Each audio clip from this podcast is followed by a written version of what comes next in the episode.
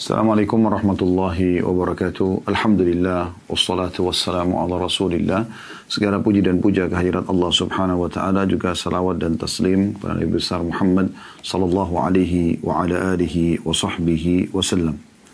Saudaraku seiman, kita melanjutkan bedah buku kita seperti biasa uh, kumpulan doa dalam Al-Qur'an dan hadis ya, yang ditulis oleh Syekh Sa'id bin Wahab Al-Qahtani rahimahullah dan kita sudah menyelesaikan pada pertemuan yang lalu doa menghadapi kesulitan. Dan insya Allah kita akan bahas pada kesempatan ini doa berhadapan dengan musuh dan penguasa. Tapi penguasa sini maksudnya adalah penguasa yang zalim. Ya, jadi bukan semua penguasa ya, tapi terkhususkan penguasa-penguasa yang zalim, yang bengis. Maka ada doa-doa yang diajarkan oleh Nabi SAW untuk berlindung dari keburukan-keburukan mereka. Secara umum, teman-teman sekalian, doa ini sebenarnya bagaimana seseorang di antara kita agar uh, kembali kepada Allah SWT dan melibatkan Allah dalam segala lini kehidupan kita. Makanya kita sebelum beraktivitas dianjurkan berdoa seperti misalnya sebelum keluar rumah, sebelum berpakaian, sebelum tidur, sebelum makan. Kita dianjurkan berdoa agar kita melibatkan sang pencipta Allah pada aktivitas kita itu. Dan itu akan mendatangkan keberkahan tentunya. Ya. Itu dari satu sisi agar kita melibatkan Allah Subhanahu wa taala dan sisi yang lain tentunya agar kalau memang ada kebaikan di situ kita bisa mendapatkan ya, dari keterlibatan Allah taala dalam dalam aktivitas kita dan kalau ada keburukan Allah pun menyelamatkan kita dengan izinnya dari gangguan dan keburukan tersebut ya. Nah, ini sesuatu yang penting untuk digarisbawahi. Kalau yang dimaksud dengan musuh di sini umumnya sih masuk kepada musuh-musuh di kancah peperangan ya. Namun bisa saja kalau ada seseorang yang memusuhi kita dan tanpa sebab kita nggak bersalah, maka bisa masuk dalam kategori apa yang kita akan mohon perlindungan kepada Allah Subhanahu wa taala pada mereka. Kalau penguasa tentu yang kita berlindung dari mereka adalah penguasa-penguasa yang zalim, ya. Karena secara umum kita dianjurkan sekali untuk patuh pada pemerintah, apalagi kalau pemerintah itu tidak melakukan kemaksiatan kepada Allah Subhanahu wa taala. Maksud dalam firman Allah Subhanahu wa taala umumnya dalam surah An-Nisa surah nomor 4 ayat 59 ya.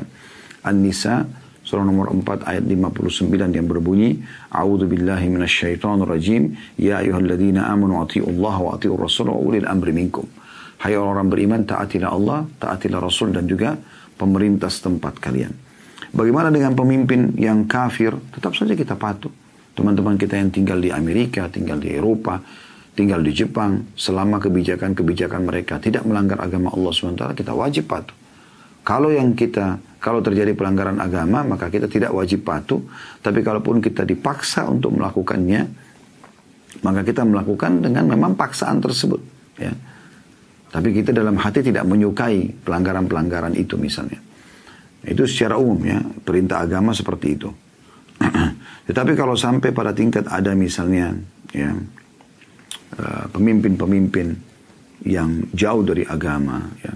Apalagi kalau sampai pada tingkat menyusahkan kaum muslimin ya kita bisa berlindung kepada Allah SWT dari keburukan mereka.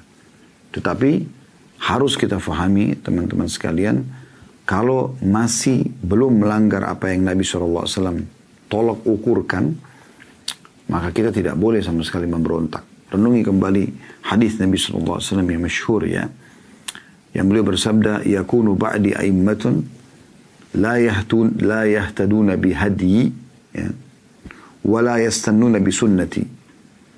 Akan datang nanti pemimpin-pemimpin sepeninggalku yang tidak mendapatkan petunjuk ya atau ilmu yang aku bawa dan tidak pula mengikuti sunnahku. Wa sayakumuna fihim rijalun qulubum qulubus syayatini fi juthmanil ins. Dan nanti ada di tengah-tengah mereka orang-orang yang hatinya seperti hati syaitan namun jasadnya jasad manusia. Artinya semua pemikirannya buruk. Zalim. Gitu kan. Qala qultu kaifa asna'u ya Rasulullah. Maka berkata sahabat Nabi yang meriwayatkan hadis ini tepatnya Hudzaifah bin Yaman radhiyallahu anhu beliau mengatakan ya Rasulullah, kalau aku hidup di masa itu apa yang harus aku lakukan? Kalau aku menghadapi pemimpin seperti itu. Dia dan sekitarnya semua jasadnya manusia tapi hatinya syaitan. Gak ada kelembutan sama sekali, gak ada kasih sayang, gak ada prestasi yang bisa diberikan kepada masyarakat. Maka kata Nabi Shallallahu Alaihi Wasallam ya, dalam hadis yang masyur ini, in adrakta dzalika eh, apa dia mengatakan tasma'u wa tuti'u lil amiri wa in duriba wahraka wa ukh wa akhadha wa ukhidha malika fasma' wa ati. Kalau seandainya kau tiba di masa itu, maka tetap kau dengar dan patuh ya pada pemimpin walaupun ya pundakmu dipukul dan hartamu diambil. Tetap dengar dan tetap taat dan patuh. Hadis ini sahih diriwayatkan oleh Imam Muslim. Artinya ada hal-hal yang kita tidak suka, tapi apa boleh buat, gitu kan? Kita terpaksa patuh misalnya, gitu ya. tinggal kita berlindung kepada Allah swt dari keburukan mereka. Tapi untuk angkat senjata nggak boleh, gitu kan? Seperti juga hadis Bukhari yang berbunyi la ta'ata fi ma'siyatin inma innama ta'atu fil ma'ruf tidak boleh ada ketaatan pada bawah maksiat tapi hanya pada yang ma'ruf saja maksudnya kita jangan ikuti kalau itu memang ada pelanggaran agama selama kita mampu. Tapi kalau sampai kita ditindas, dipaksa segala macam, maka apa boleh buat? Ya, ketaatan itu terjadi bukan karena ya, bukan karena kita suka gitu. Dalam hadis lain kata Nabi SAW dalam hadis Bukhari juga, alal mar'il muslim fi famim uh, alal mar'i muslim setiap ya, individu muslim fi ma habba wa karih uh, uh, alal muslim at-ta'ah. Harusnya setiap muslim itu patuh. Fima habba wa karih. Apa pun yang dia suka ataupun dia tidak suka. Malam yu'mar bima'siyah. Selama tidak disuruh bermaksiat. Fa'idha umira bima'siyatin fala sam'a wala ta'ah. Kalau dia diperintahkan maksiat maka tidak ada mendengar dan tidak ada juga ketaatan. Ya. Tetapi di sini, sebagaimana saya katakan tadi, dia tinggalkan. Dia tidak usah kerjakan. Kalau ada orang yang imannya sangat kuat sampai dia harus dibunuh, ya sudah, gitu kan. Tapi kalau sampai uh, dia masih bisa menolak dengan cara yang baik, ya sudah ditinggalkan. Kalau sampai dia dibunuh tadi, maka dia mati syahid dengan izin Allah SWT. Tapi kalau ada keadaan misalnya, dia seorang yang lemah, orang tua, ya, dia seorang wanita yang lemah, dia tidak bisa terpaksa dia ada lingkungan dia belum bisa juga pindah dari wilayah itu. Maka ada peraturan-peraturan yang dia terpaksa harus menjalaninya, tidak bisa tidak. Hatinya yang penting tidak menyukainya. Begitu keadaannya. Tapi dari semua apa yang kita sampaikan ini sebenarnya lebih kepada bagaimana kita berlindung dari kezaliman mereka. Dan Allah Maha Kuasa. Ada sebuah kisah unik dari uh, Sa'id bin Musayyib rahimahullah seorang ulama tabi'in yang masyhur. Beliau pernah diundang ke istana uh, Hajjaj bin Yusuf.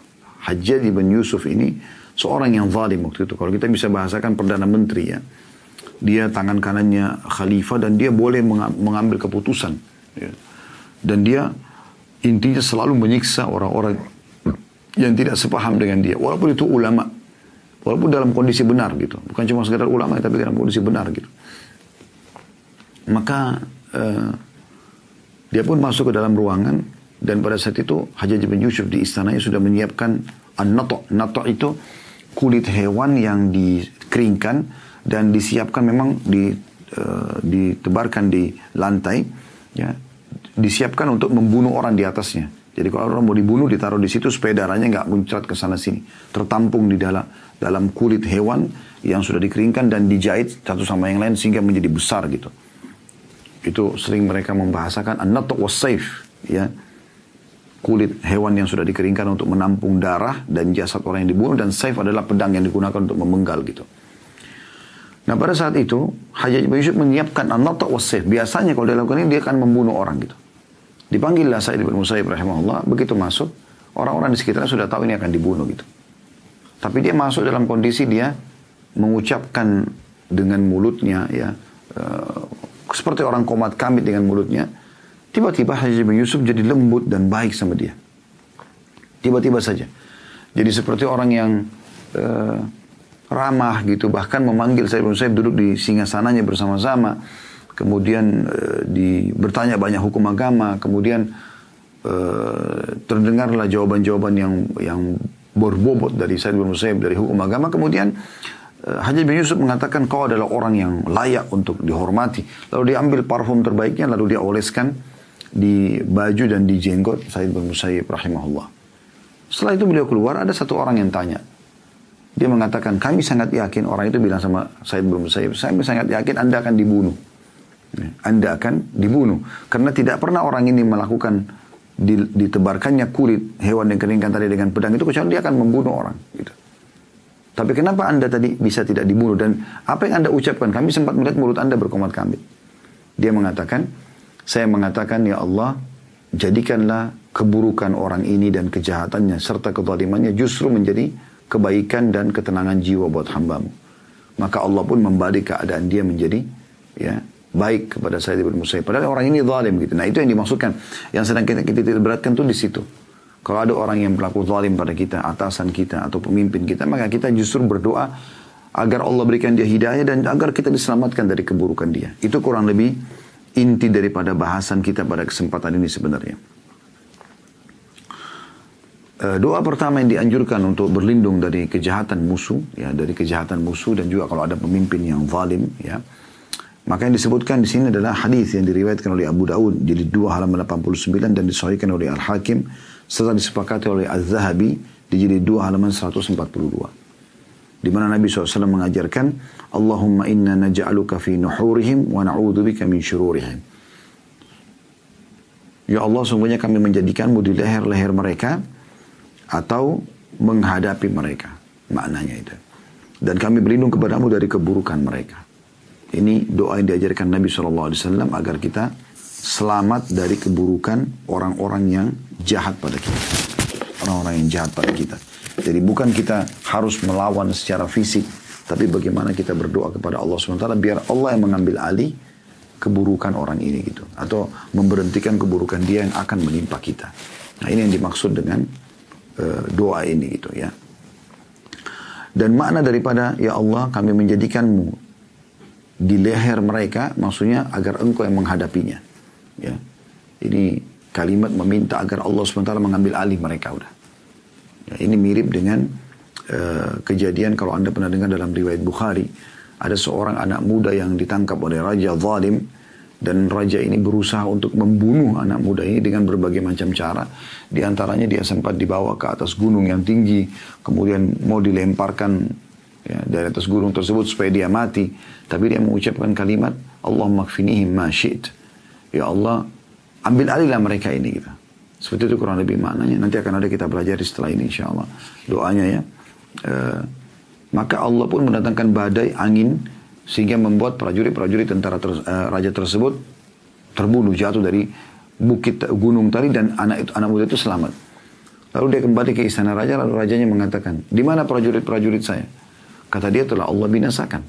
Telah Allah binasakan. Lalu dia pun menyuruh prajurit baru lagi untuk membawa anak muda ini di atas kapal.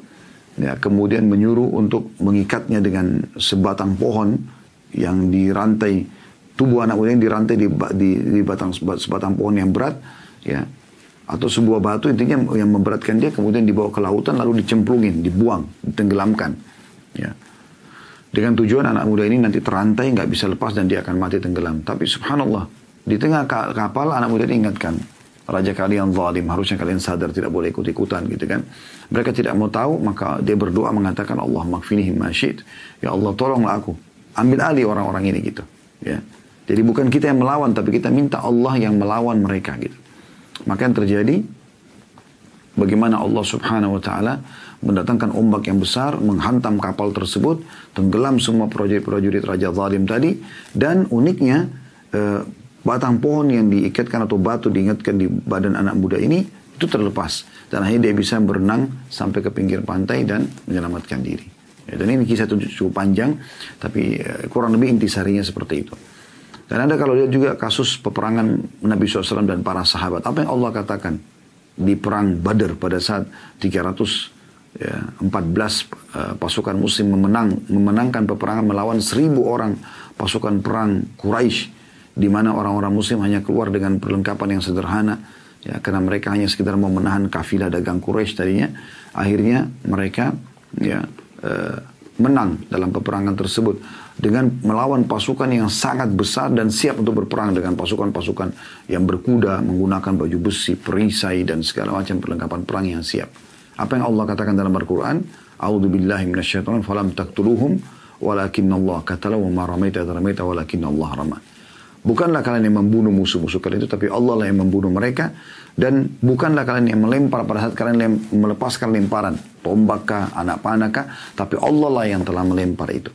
Jadi kita meminta agar Allah terlibat dalam menghadapi musuh-musuh kita, begitu ya. Sehingga Allah nanti punya cara mendatangkan apakah dimenangkan kita secara fisik, ya kita yang melawan, ataupun Allah SWT datangkan pertolongan dengan caranya. Ya, seperti itu.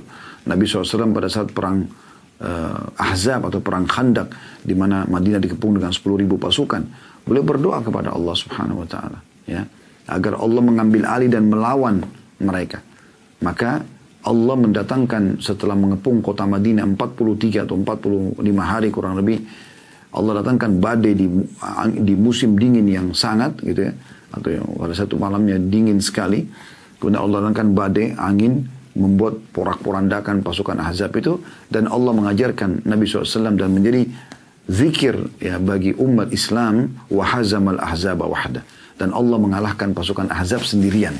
Anda sering baca di Idul Adha itu ya wahazamal ahzab wahda dan mengalahkan pasukan Ahzab. Ahzab itu kelompok-kelompok.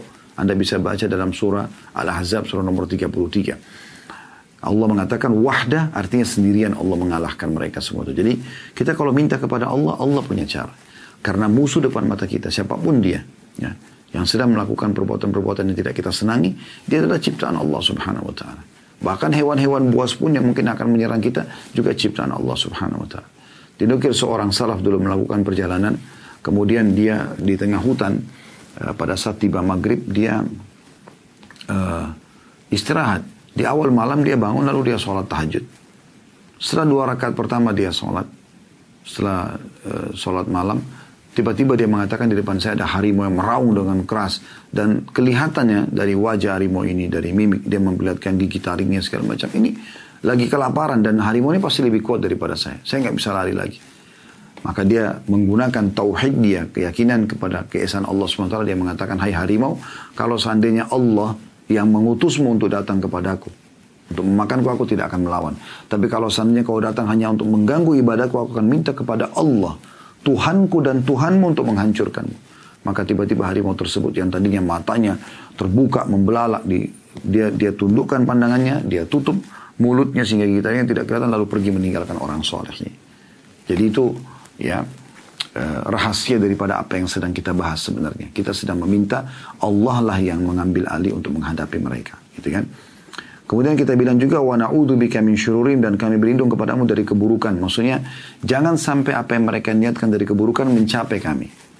Gangguan-gangguan itu mencapai kami atau berefek setelah mereka pun sudah sudah terhukum, jangan sampai ada efeknya gitu. Nah, ini doa penting untuk bisa diamalkan.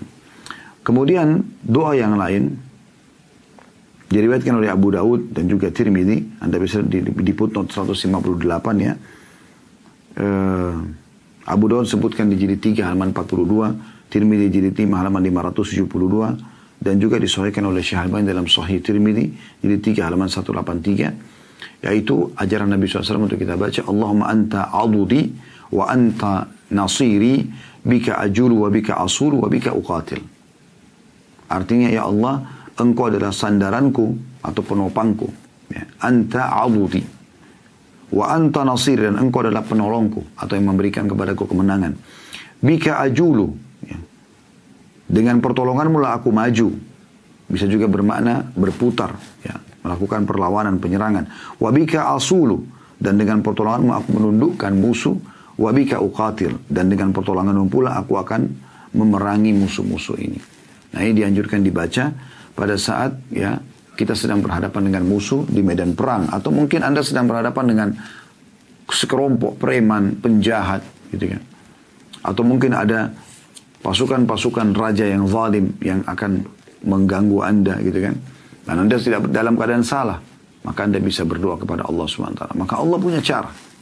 Walaupun Anda tidak punya keterampilan bela diri, Allah SWT punya cara.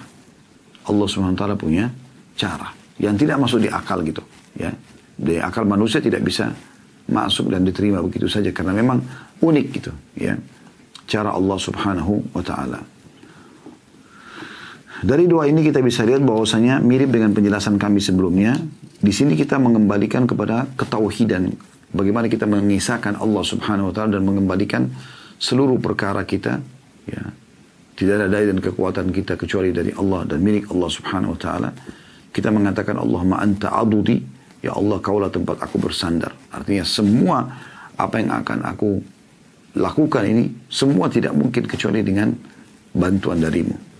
Wa anta nasiri. Nasir artinya penolong. Dan hanya engkau lah penolongku, pemberi kemenangan. Bika ajulu. Karena mula aku maju. Dengan pertolongan aku maju. Artinya ini bisa menghilangkan rasa ketakutan kita yang tadinya mau menyerang musuh. Itu jadi hilang. Itu makna ajul.